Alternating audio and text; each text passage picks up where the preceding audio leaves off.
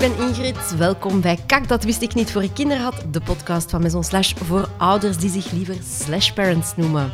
Want heb jij het ook moeilijk met keuzes maken en loop je ook vaak met je neus tegen de muur, dan zit jij hier helemaal op je plaats. Dag Arno, of a.k.a. Arnolion. Wat wist jij nog niet uh, voor je kinderen had? Uh, hoe vermoeiend kinderen zijn. Ja, dat is uh, inderdaad kak.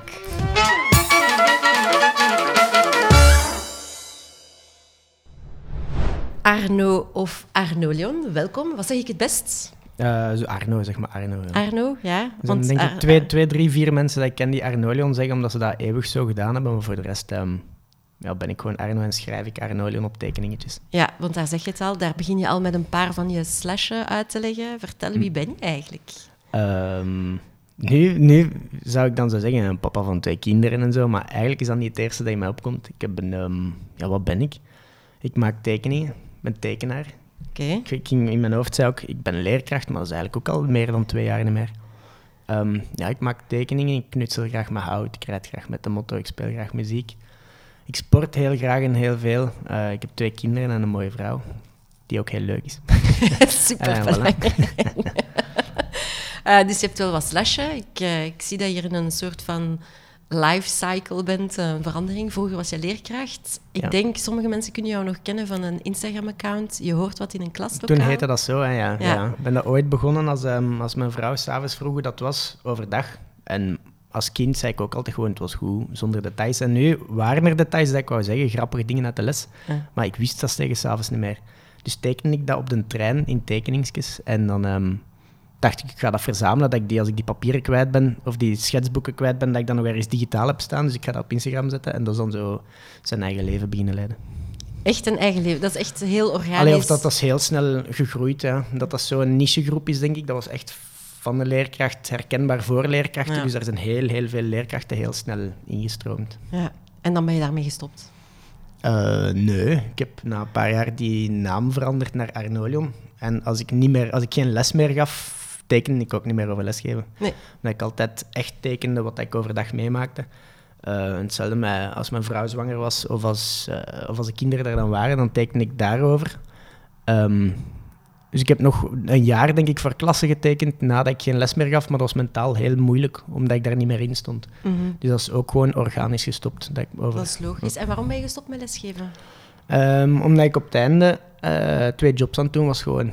Uh, dat tekenen begon een beetje van de grond te komen. Dus ik was elke avond, elke zaterdag, elke zondag, elk weekend, uh, elke vrij moment eigenlijk aan het tekenen. Uh, samen met nog een hoop hobby's, dat ik daarna ook heb moeten afzeggen omdat het te veel werd. Dus dan moest ik kiezen, lesgeven of um, alle leerlingenbegeleiding deed ik toen, of gaan tekenen. Vol een bak, proberen van de grond te krijgen. En dan heb ik voor dat tweede gekozen. Ik dacht, als dat faalt, kan ik altijd terug naar het onderwijs. Dat is waar. En te veel slashen, we weten dat allemaal als slashparent, dan uh, loopt je keihard tegen een muur. Ja, vol een bak. um, je hebt een boek geschreven. Ja. Toch? Ja. En uh, dat intrigeerde mij wel een beetje. Um, vertel eens over jouw boek. Um, het is het eerste boek waarin ik echt geschreven heb ook. De andere, ik heb een paar boekjes uitgebracht met bundeling van, van cartoons gewoon, uh, die al bestonden. En nu is het een boek over de eerste duizend dagen als, als, als papa. Um, ik mocht daarop terugkijken. Uh, ik heb daar een deel, een deel taboes in gezweerd. Ik heb daar een deel bedenkingen en inzichten in gezweerd zonder, um, zonder te denken, zou ik dat nu wel schrijven? dus ik heb er alles in geflikkerd. Dat, ja, dat heb ik gezien. Ja. ik kan het hier nog niet tonen, want het is... Uh, Hal, ergens halverwege november. Het ligt nu bij de drukker voor een plotproef. En dan, eens dat in druk is, nog een week of drie, denk ik. Ja, ik heb het al dus een beetje kunnen inkijken. En ik zag inderdaad wel taboes. Die waren er niet echt, hè? Nee, ik heb sowieso niet echt, um, nooit echt taboes gemeden. Of, of heel veel taboes dat er zijn, besef ik pas dat er zijn, eens dat iemand tegen mij vertelt, gelijk nu over een vasectomie bijvoorbeeld, dat was het normaalste ter wereld in mijn hoofd. Totdat er iemand mij zei van, ah, je hebt daar een tekeningsje over gemaakt, vind dat chic dat je dat durft. Ik, zeg, ik viel echt uit de lucht. Dat is niet om te doen van, je moet die doorbreken. Ik viel echt uit de lucht dat dat een taboe was. Dus dan ik beslist van, ik maak er nog een deel over. Of, um, er zijn er zo nog dat ik ben tegengekomen dat ik dacht, maar is dat nu echt nog een taboe dat dat voor mij niet zo was? Tot als leef mensen... jij in Vlaanderen? ja, wel, ik moet, soms, ik moet me soms, mezelf er soms aan herinneren ehm, ja, hoe de gemiddelde Vlaming soms denkt. Ja. Ja, want die vasectomie, dat is inderdaad iets geweest. Hè? Eh, dat is een heel verhaal. Ehm, je hebt dat ook in je boek beschreven. Ik, heb daar, ik was dat bijna vergeten om dat hoofdstuk daarin te zwieren. Eh, als alles doorgestuurd was, heb ik toen s'nachts nog dat hoofdstuk erbij bijgemaakt, omdat ik dacht, ja, dat, dat, dat moet erin. Ja. Ehm, dus dat zit er ook bij in. hè. En wat vertel je daar allemaal over? Misschien nog eens heel het verhaal van de vasectomie. Weet iedereen wat dat dat is trouwens? Ik dacht van wel. Ik weet het ik- ook. Tot als ik daar tekeningen over maakte, dacht ik dat dat, dat echt even gekend was als een condoom, om het zo te zeggen. Ja. Ehm, Maar licht eens toe. Wat, wat, wat is dat? om, om het zo kort mogelijk samen te vatten, twee keer niks. Ehm, het is vooral een, een keuze dat je geïnformeerd moet maken. Allee, daarmee wil ik zeggen dat je zeker moet zijn dat je dan ook geen kinderen meer wilt.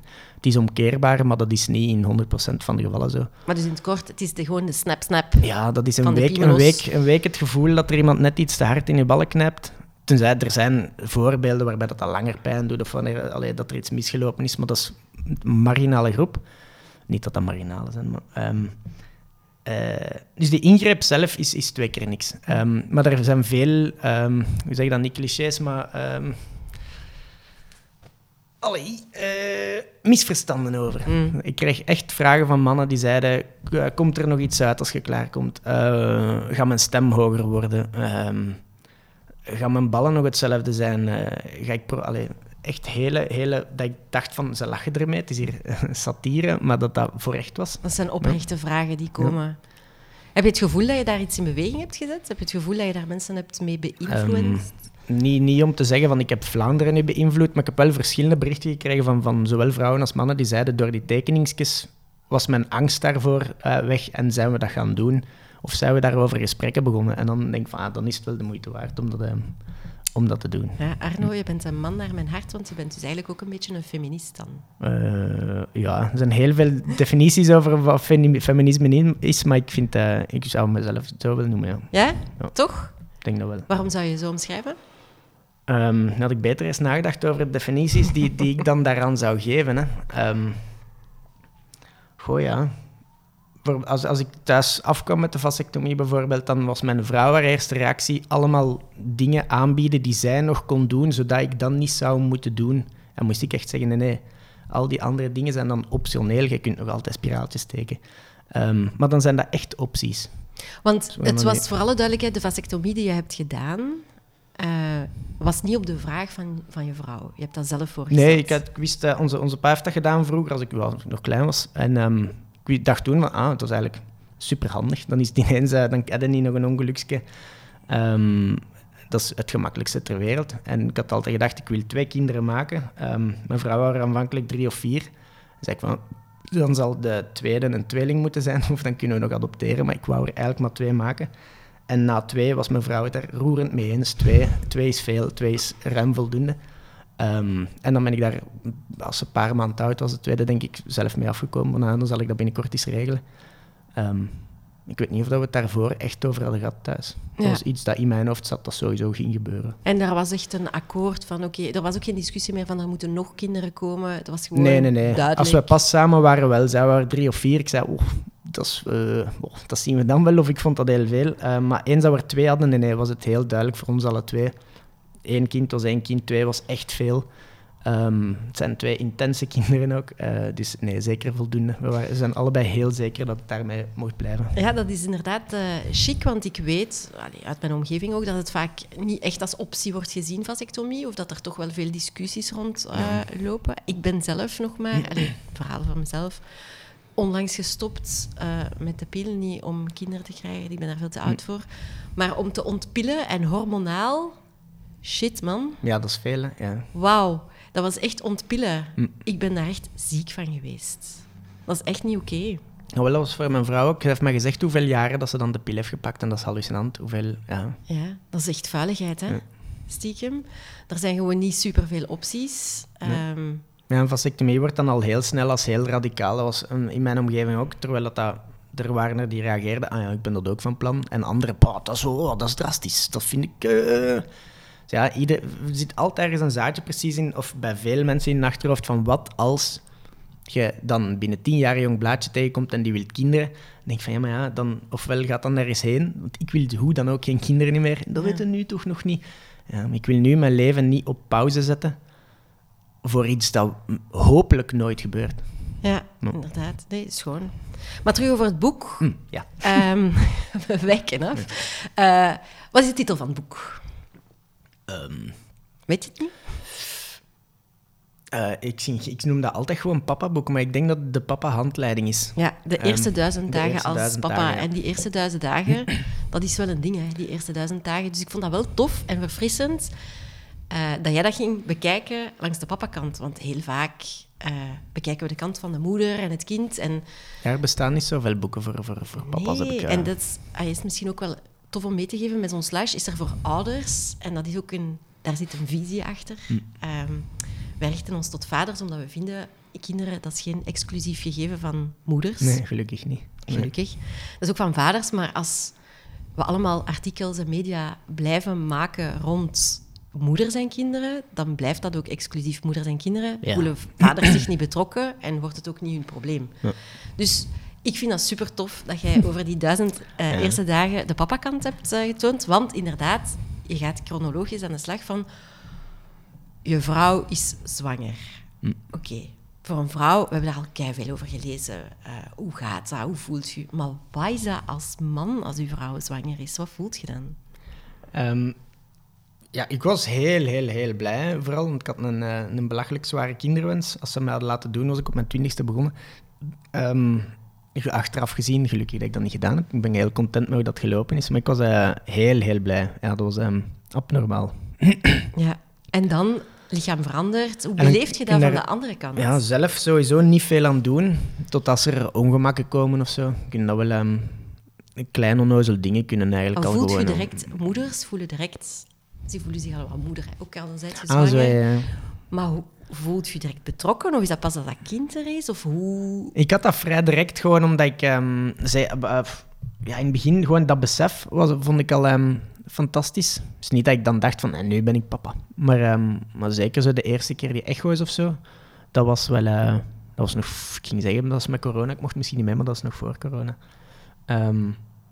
Ja, jawel, dat is, ehm, ik werd ook zo ineens anderhalve keer emotioneler als mens, precies, van zodra dat dat was. Ik heb dat ook in dat boek geschreven, dat is waarschijnlijk niet voor iedereen zo.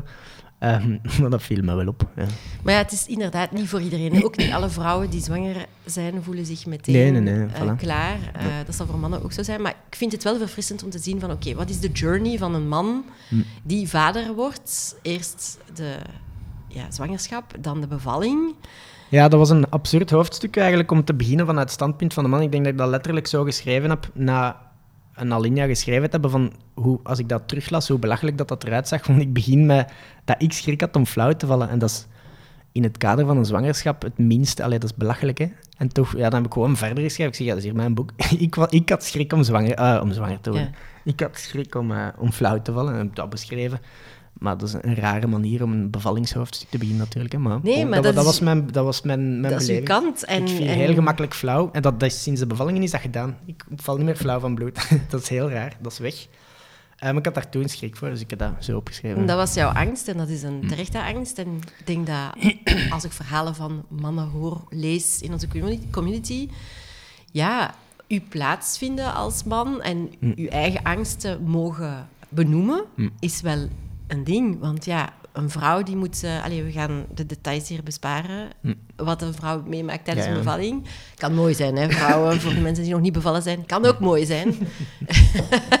maar eh, het is iets intensiever dan wat een man meemaakt. Ja, maar een man absoluut. dat hij de angsten heeft en niet weet hoe moet ik daarmee omgaan, vind ik wel een terecht... Ja, de dag zelf is vooral gewoon niet weten of dat, is een beetje machteloosheid vooral. Dat, hè. En dat werkt heel frustrerend. Je weet niet wat dat je juist kunt doen, op welke, op welk moment dat je dat moet doen, of dat je dan wel moet doen wat ze op voorhand gezegd heeft, want soms marcheert dat gewoon, je moet iets anders zoeken.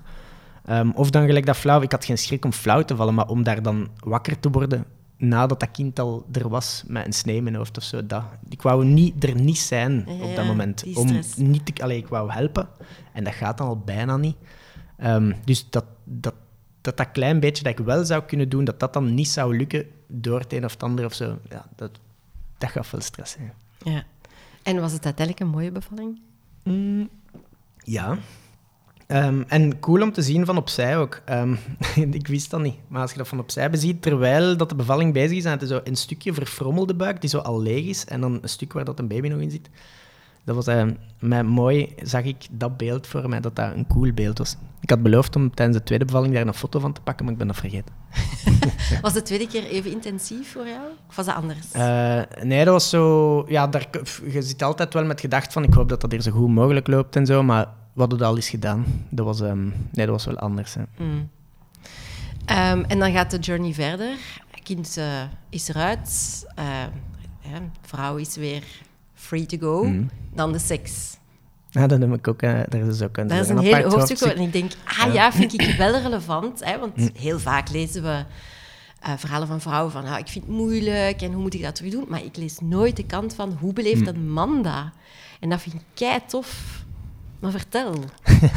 ja, vertel. Nu zou ik willen dat ik het gewoon kan voorlezen. Um, ja, ze, ze, ze, geven een termijn daarop, maar die houdt enkel reden, uh, reken, rekening...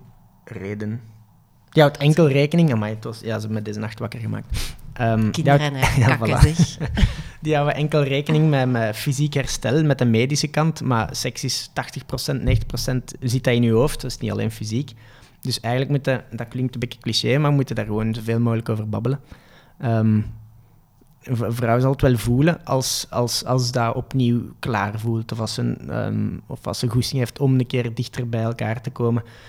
Of je hebt elkaar ook gewoon zo lang niet op die manier bekeken, dat dat ook echt spannend is, die een heropstart. Um, ik weet dat dat bij ons dat begint met gewoon een knuffel die langer duurt dan anders. Mekaars lichaam gewoon terugvoelen. Mm Dat is niet van kom, we gaan boven gaan, we gaan vogelen. Um, in kleine stapjes. En dat, dat is spannend genoeg om dat zo wat te trekken en te zien dat dat voor iedereen comfortabel is. En, ehm, ja. Hm. En uh, voelde je je soms uitgesloten? Een vrouw heeft een kind, een kind um, is dicht bij de vrouw, borstvoeding, dat zorgende. Hoe vind je als man daar je plek terug? Um, echt uitgesloten heb ik me niet echt gevoeld, denk ik, maar wel heel machteloos.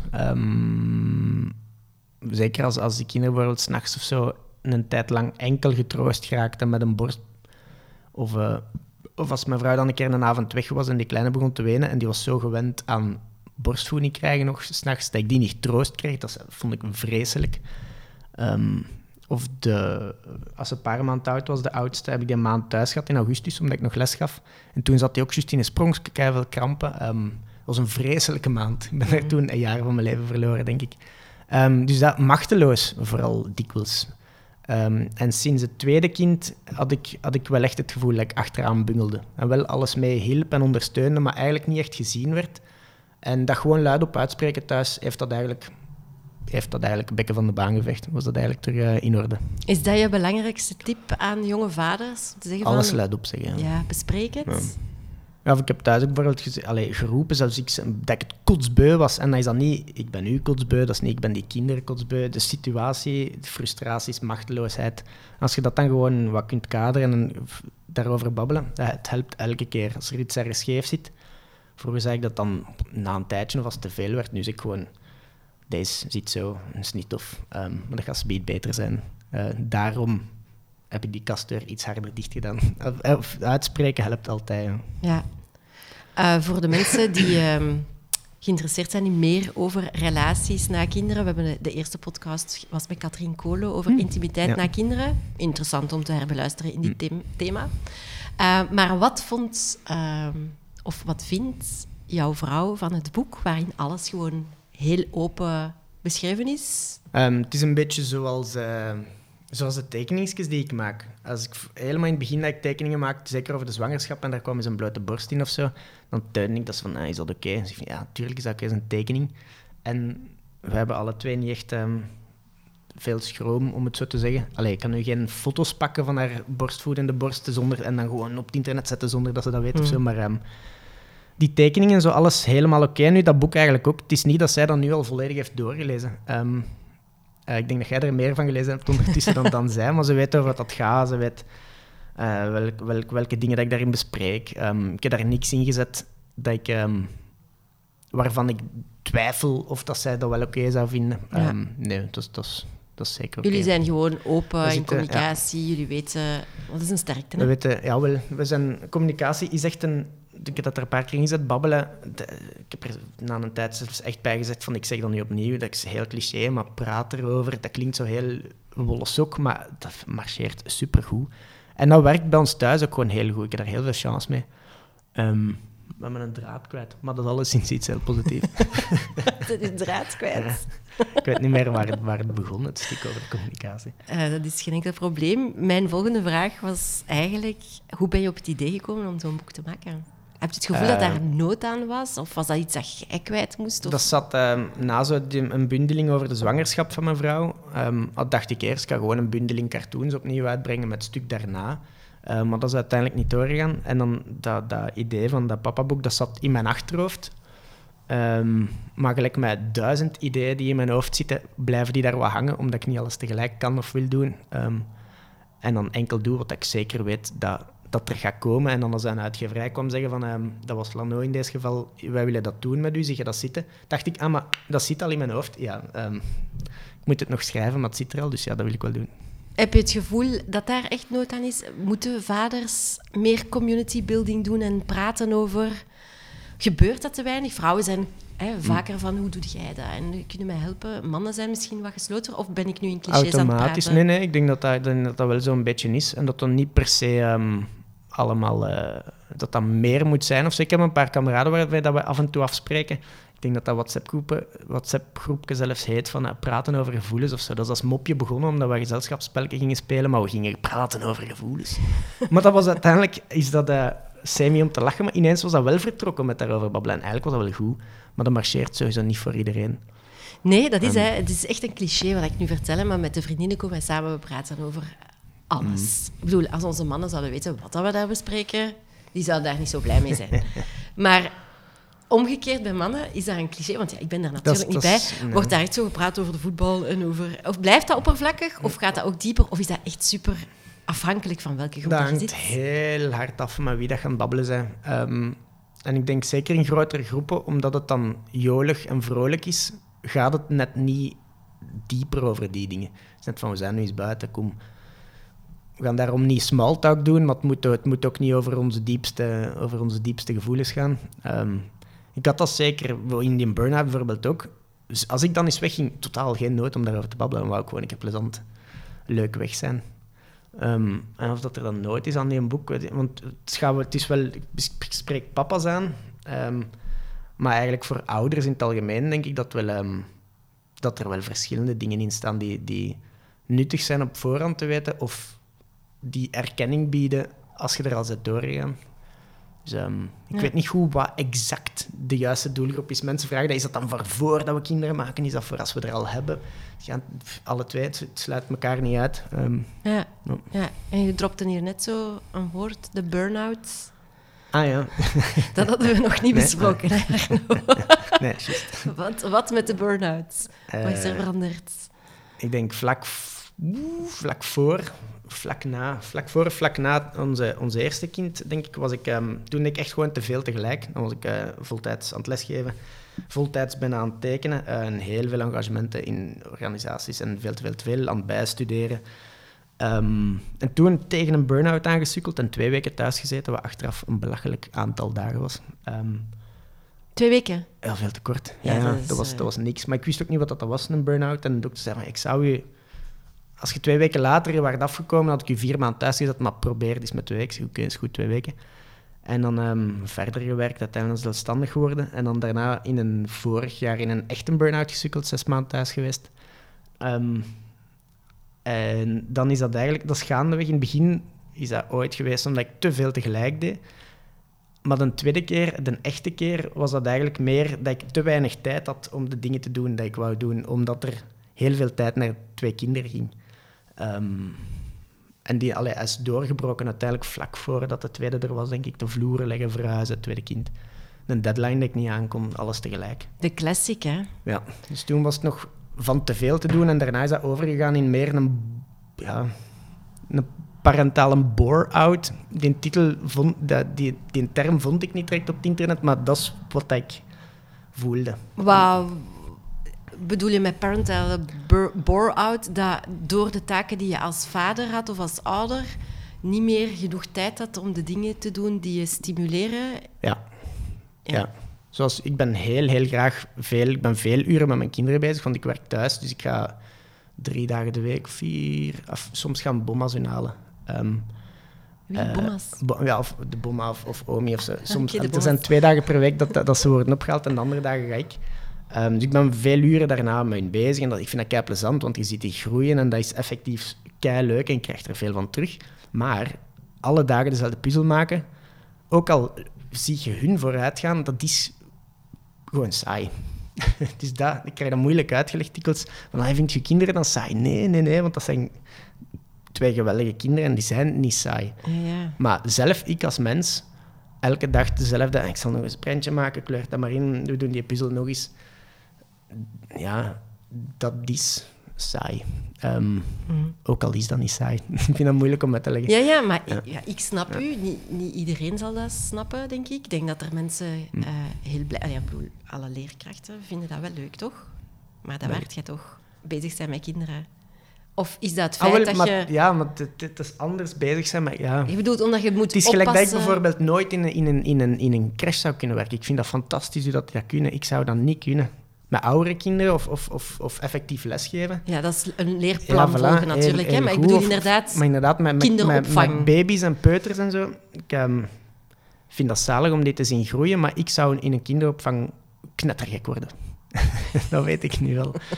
Uh, ik vind dat fantastisch dat die, dat dat wel kan. Iedereen is anders. Hè. Iedereen heeft zijn... Uh, ik merk dat ik dat absoluut niet zou kunnen. En ik vind dat dan zalig om te zien hoe andere mensen daar net hun energie uit halen. Ja, en daar heb je inderdaad net een pijnpuntje aangehaald. Hè, want ik zag u uh, onlangs uh, een tekening delen om de kinderopvang ah, ja, ja. Uh, te steunen. Want dat zijn dan toch wel een beetje helden, hè, als die daar onze ja. kinderen kunnen opvangen. En... Oh, wel, alles gaat zo, ja, dat je dan de, de crash, die naschoolse opvang, al die, uh, al die dingen. Dat, maakt, dat zijn allemaal dingen die bijvoorbeeld maken dat ik niet compleet zot ben geworden in die burn-out ik had. Dus um, ja, ik vind dat fantastisch. En dat, daar dan, dat die mensen eraan onderdoor gaan, omdat er beleidsbeslissingen worden gemaakt die, die daar geen rekening mee houden, met die, al die hoeveel jaren dat ze het al roepen, ja, daar, word ik ook onnozel van. Um, omdat dat keuzes zijn, waardoor dat die mensen uh, om zeep gaan zijn. Ja, absoluut. Um, het kan zijn dat ik compleet verkeerd ben, maar ik heb begrepen ook dat je ADHD hebt. Mm. Klopt dat? Dat is niet vastgesteld, maar ik ben er wel heel zeker van. hoe, hoe dan? um, door daarover te lezen, en mijn huisarts um, zei dat ook, een psycholoog zei dat ook, um, van is dat zo? Heb je dat laten vaststellen? Want ik denk... Um, hij heeft een dokter ook een keer eh, als trial zo een, een soort van heel lichte medicatie voorgeschreven. Zei ook, als je dat niet hebt, gaat een paar uur zenuwachtig zijn. Als je dat wel hebt, ja, dan zie je ze. En mijn hoofd was ineens veel geordender. Um, als ik zo een onnozel pilletje gepakt had. Um, zo los van dat, van, van dat pilletje dat ik geprobeerd had, um, met daarover te lezen, ja, is wel heel, heel erg aanwezig aan DHD in mijn hoofd. Ja. ja, en dat verklaart dan misschien dat je snel bored out bent. Ja, ik ben uh, gemakkelijk overprikkeld als, uh, als, als het prikkels zijn die oh ja, je hebt zoveel verschillende soorten prikkels. Hè. Een, verkeer, een verkeerd soort feest waar ik niet veel volk ken, waar dat veel smalltalk is, dat zal energie zuipen. Dat zijn verkeerde prikkels. Um, terwijl ik voor de rest, um, en zal ik snel overprikkeld zijn, terwijl ik heel prikkelzoekend ben ook. Um, als het prikkels zijn die ik zelf heel fijn vind, dan mogen het er 7000 zijn en dan zal dat niet veel uitmaken. Daar zit een groot verschil in. Ja. Ja, dat is niet gemakkelijk. Hè? Ik woon zelf samen met heel veel ADHD'ers. dus ik kan daarover meespreken, dat, dat dat niet altijd gemakkelijk is. Uh, structuur. Um, hoe doet je dat dan in je gezin? Mijn vrouw is heel gestructureerd. Ik, um, ik ben dat veel minder. Ik, ik, kan goed binnen een bepaalde structuur werken. Um, zolang dat, daar, of, allee, dat er ook vrijheid genoeg in is. maar ik kan dat zelf heel moeilijk opzetten. Zeker voor iemand anders. En ehm, mijn vrouw is daar net een ander extreem in. Is, zeker in het begin vond ik dat nu, ben ik dat gewoon overgestructureerd. Echt alles heeft een vakje en alles is netjes. En dan dat ik vraag van waar is deze weer verstopt? Ja, nee, dat is opgeruimd, hè, op de juiste plaats. Um, dus dat, dat helpt wel. Ik heb structuren nodig en zij geeft er soms misschien extra.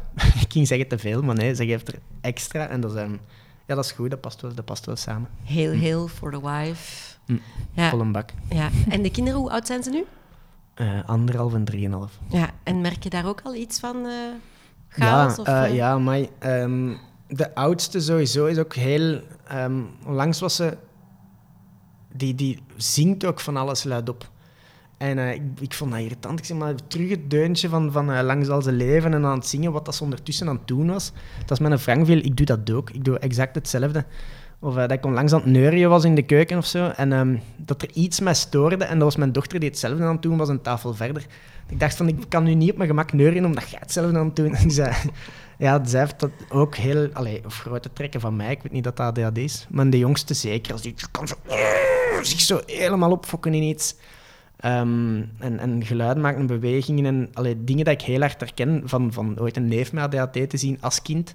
Eh, zo een beetje dezelfde trekjes daarvan. eh, en heel veel van mij ook. Dus ik denk wel dat het erin zit. Ja, de vraag is of dat je de ADHD ziet of gewoon court de spiegel van onszelf. En Ja, dat ja. is gewoon soms heel... Dat, Pijnlijk, dat ja, ja. Vol bak. Die houden echt een spiegel voor. Dan, eh, dan opeens denken we van... Ah, Ja. ja, mijn ouders. Ik... eh, precies toch wel wat meer begrip soms. Zo, dan. Ja, ja, en onze pa heeft dat ooit gezegd dat ik echt een, een, ehm, ik ging een lelijk woord zeggen, een kakkleuter was, of een, een hele ambetante peuter was. Ik dacht, oh, ja, hij, zei dan, hij gaf dan wat voorbeelden. En ik merk dan nu ook van, ja, ja peuters zijn soms klootzakken. ik herken dat heel, ik herken het absoluut. Zeg, en dat ADHD-verhaal, ehm, dat wist je dan niet vroeger? Heeft dat, als je nu terugkijkt, ehm, ook naar je schoolcarrière, je werkcarrière, heeft dat jou beïnvloed? Of, Ehm, ik vind alleszins goed om het te weten. Want ik heb in stapjes zo dingen over mijn eigen ontdekt dat ik dacht, als ik dat had geweten en als ik in het middelbaar zat, dat was wel handig geweest. Zo, ehm, eh, HSP heb ik ontdekt, hoogsensitief zijn. Dan viel er ineens duizend puzzelstukken op hun plaats. Ehm, in die AD-test is ook zo, het is nog niet getest, maar ook altijd ehm, meer of hoogbegaafdheid.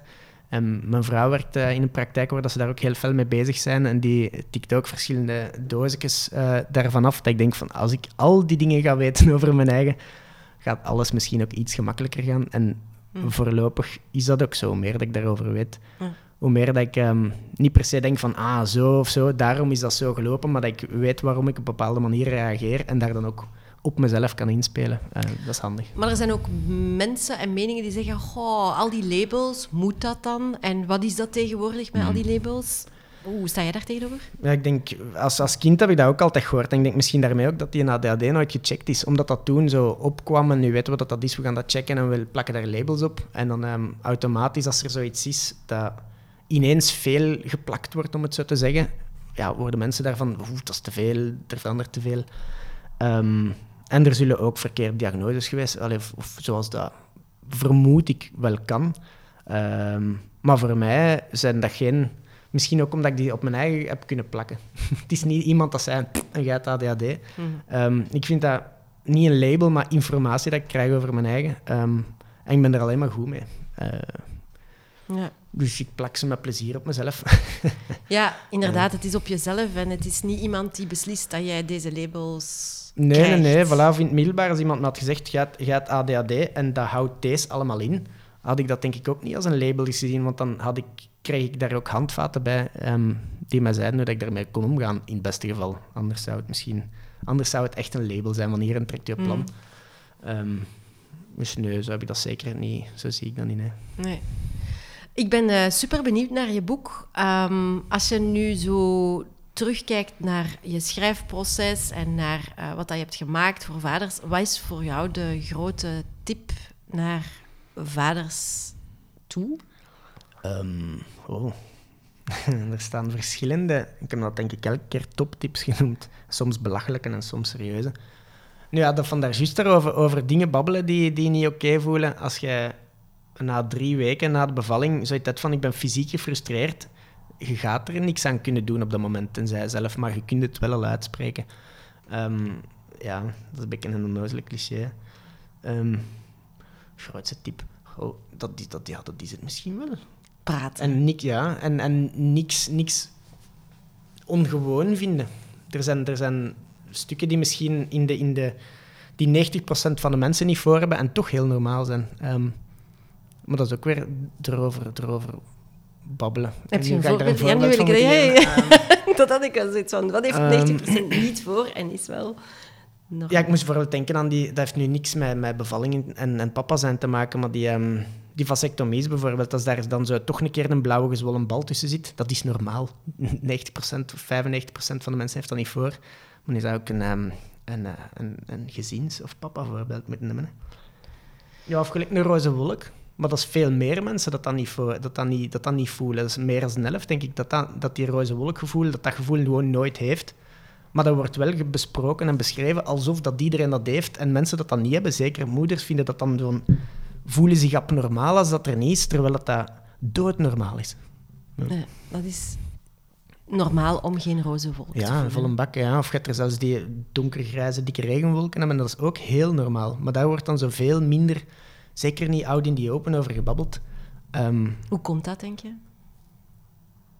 eh, ik- denk soms uit schrik om mensen af te, af te schrikken om kinderen te maken. Ik had nu die een boek geschreven, een vriendin van mij zei, mijn zus is zwanger, maar ik, ga hem, ik durf hem maar niet geven. Om haar niet af te schrikken. Maar daarom zijn er ook gewoon dingen dat mensen niet op voorhand of gewoon nooit weten en zich daarom misschien soms abnormaal voelen. Denk je dat de realiteit te hard is en dat mensen dan zouden zeggen, nu wil ik geen kinderen... Ik moet nu wel even toegeven dat jonge mensen die hier werken bij Maison Slash en geen kinderen hebben, vaak zeggen, goh, dat is hier wel de beste anticonceptie, hier stage doen. Which is not, hè. Wij zien onze kinderen super graag. en dat is super belangrijk in ons leven. Maar ja, het is niet altijd gemakkelijk. Oh, wel, nee. moet ook Ik gezegd ehm, worden. Hè. In dat boek bijvoorbeeld ook, denk ik, meer, meer goede dingen overgeslagen dan, ehm, dan negatieve dingen. Ik heb dat er ergens halverwege als bedenking tussendoor ingeschreven van ik lijk milestones en positieve dingen over te slaan. En dat is, dat is niet omdat ik daar niet over wil babbelen, maar omdat daar, dat zijn evidenties. Ehm, en het zijn de dingen die moeilijker gaan. De redenen dat bijvoorbeeld mensen die een boek niet zouden durven geven aan, aan mensen die nog geen kinderen hebben of, of die zwanger zijn, het zijn net die dingen dat ik er wel wou inschrijven. Ehm, want eh, ik ook, ik had een belachelijk grote kinderwens, maar ik had nooit van mijn leven kunnen inschatten wat dat drie jaar slaapgebrek met mij zou doen. Eh, of wat al die uren aan, aan die ik in zelfontplooiing stak, dat die wegvielen. Allee, ik, heb, ik heb opnieuw moeten mijn eigen leren zijn. Ehm, dat, de impact Ja. daarvan had ik nooit kunnen inschatten. En ze me op voorhand eigenlijk ook bijna niet kunnen... Het is niet met die boek te lezen dat je dat, dat je, dat je dat gaat vatten. Of, Nee, de en dat vraag is ook is- niet voor iedereen hetzelfde. De vraag is, kun je beter beslagen op het ijs komen en dingen weten? Of kun je beter nog een soort van naïviteit hebben? Ah, wel, ik denk, denk dat om die tweede reden is dat er, zo, dat er taboes over zijn of dat daarover sommige dingen niet gesproken wordt. Ehm, maar gelijk als dan het eerste voorbeeld van die roze wolk, dat vind ik dan super jammer dat vlak na een bevalling al zoveel mensen zich abnormaal voelen omdat ze die niet voelen. Omdat we het maar niet zullen zeggen dat het ook kan zijn dat het niet leuk is. ja. Ehm, ik heb dan veel liever dat je weet dat het ook echt kan zijn dat je in een depressie sukkelt. Want er is heel veel volk dat dat voor heeft. Dat zou ik dan liever hebben dan, dan oef, we gaan erover zwijgen, want dan leeft de hoop dat alles roze geur en maneschijn is. Ja. Ik vind dat ergens heel betuttelend. Terwijl, ja, dat is mij een schone, een schone instelling, maar ik heb dat niet graag. Ik heb liever dat alles eh, Jij weet het liever wordt wel op voorhand. ja. Ja, met het risico dat je daar dan soms niet aan begint. Maar hey, het is oké. Ik was er hoe dan ook aan begonnen. Mijn kinderwens was wat dat die was. Ehm, en ik zag onlangs eh, Thomas Huigen in een humor zeggen: Als je twijfelt over kinderen, begint er niet aan. Ik vond het eigenlijk schoon gezegd. Mhm. Dat, dat klinkt zwartgallig, maar dat is niet. Het is, het is op bepa- bepaalde momenten zo zwaar dat als je er al over twijfelt, dat je dan misschien je eigen gaat beginnen haten of nog erger de kinderen. Dat is zeker niet de bedoeling. Nee, dat is waar. Ja, ik, allee, ik ga daar echt niks meer aan toevoegen. Dat is zo'n schone eindiger. dat ik denk, allee, tof. Ehm, ik moet jou nog een eh, cadeautje geven. Ah, ja, ik zag ze hier staan. Ja, kijk hier. We hebben een, eh, kijk, een, een kakborstel met kakspetters met goud op. Gouden kakspetters. Ja, hè. dat is een eh, cadeautje voor alle gasten die hier op bezoek zijn. Ik vond het kei, kei, kei interessant eh, gesprek. Ehm, ehm, waar kunnen mensen jouw boek kopen? Wanneer? Eh, half november komt dat uit. Ik ga het zelf in de webshop zwieren. Webshop die nu eigenlijk half plat ligt. Er staan zo wat gratis downloads op en zo. en Ehm, waar is de webshop? eh, arnolion.be. ja, dat is belangrijk om te zeggen. Ehm, Ja, voilà. ik ben geen goede commerçant. Ik, eh, ik merk dat de Eh, gasten hier dat ik die vaker ga moeten helpen. Ik zal dan zelf ook zeggen, Ik- ga meer lezen op maisonslash.be. Volg op ons, ons op Instagram, op eh, Facebook en op alle kanalen. Schrijf u in op de nieuwsbrief en luister naar deze podcast. En over twee weken zijn we gewoon terug. Dag! Salut.